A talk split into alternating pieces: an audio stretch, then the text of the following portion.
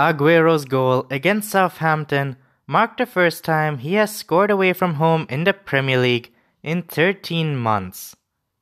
Their first half finish was also his 50th goal, scored under Guardiola, 16 more than City's second most prolific player, Raheem Sterling. The Argentinian has endured a frustrating campaign marked by injury and trailed Salah, Aubameyang, and Kane by four goals in the race for this year's Golden Boot, a prize he covets. If City really are going to reel in Liverpool, they will need the 30 year old to catch his contemporaries up and fast. Is there a bigger risk taker in the Premier League than Ederson? In the first half of the game, Ederson took numerous risks as he repeatedly received the ball to his feet.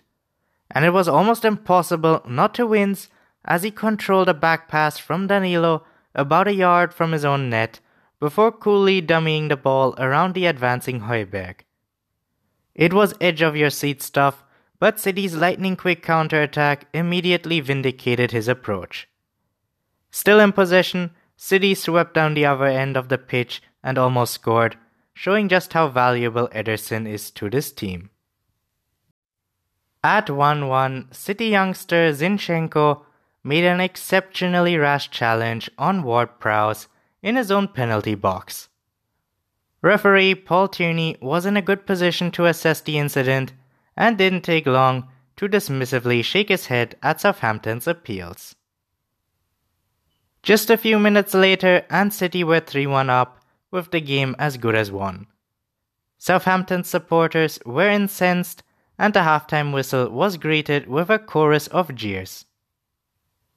Ward Prowse definitely went down easily, but there was definite contact, and we have all seen those kinds of softy penalties given.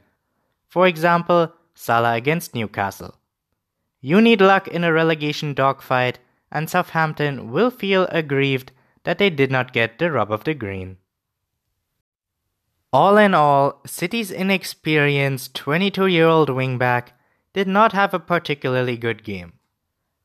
The Ukrainian has never looked a natural fit within City's suicidal high defensive line, and his first touch let him down for Southampton's first half equalizer.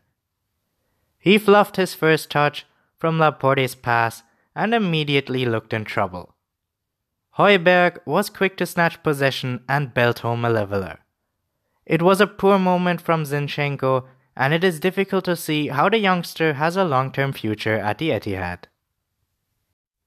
Højbjerg, on the other hand, is a player finally beginning to deliver.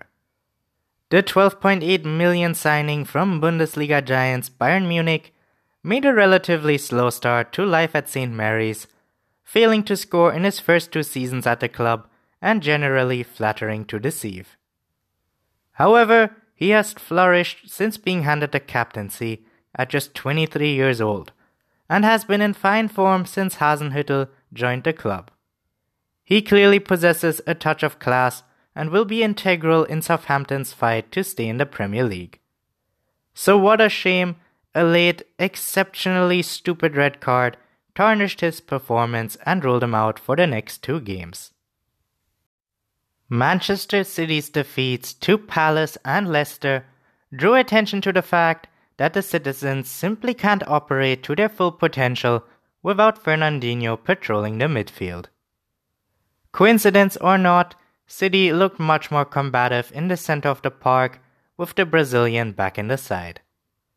He offered the sort of controlled aggression that City need if they are to get performing at their best again. He looks to be back to full fitness and will be utterly crucial during City's crunch game against Liverpool on Thursday. There's no doubting that it was a disappointing result for Southampton but they showed enough to indicate that they will slowly start to crawl out of the relegation battle they currently find themselves in. Hasenhüttl has installed a newfound belief amongst his players, and it's clear to see that their performance levels have improved massively since he took over the reins from Mark Hughes. It was a very respectable performance, and if they had been awarded a penalty when the score was tied at 1 1, then it could have been a very different result. Make no mistakes. Thursday's game between City and Liverpool is season defining.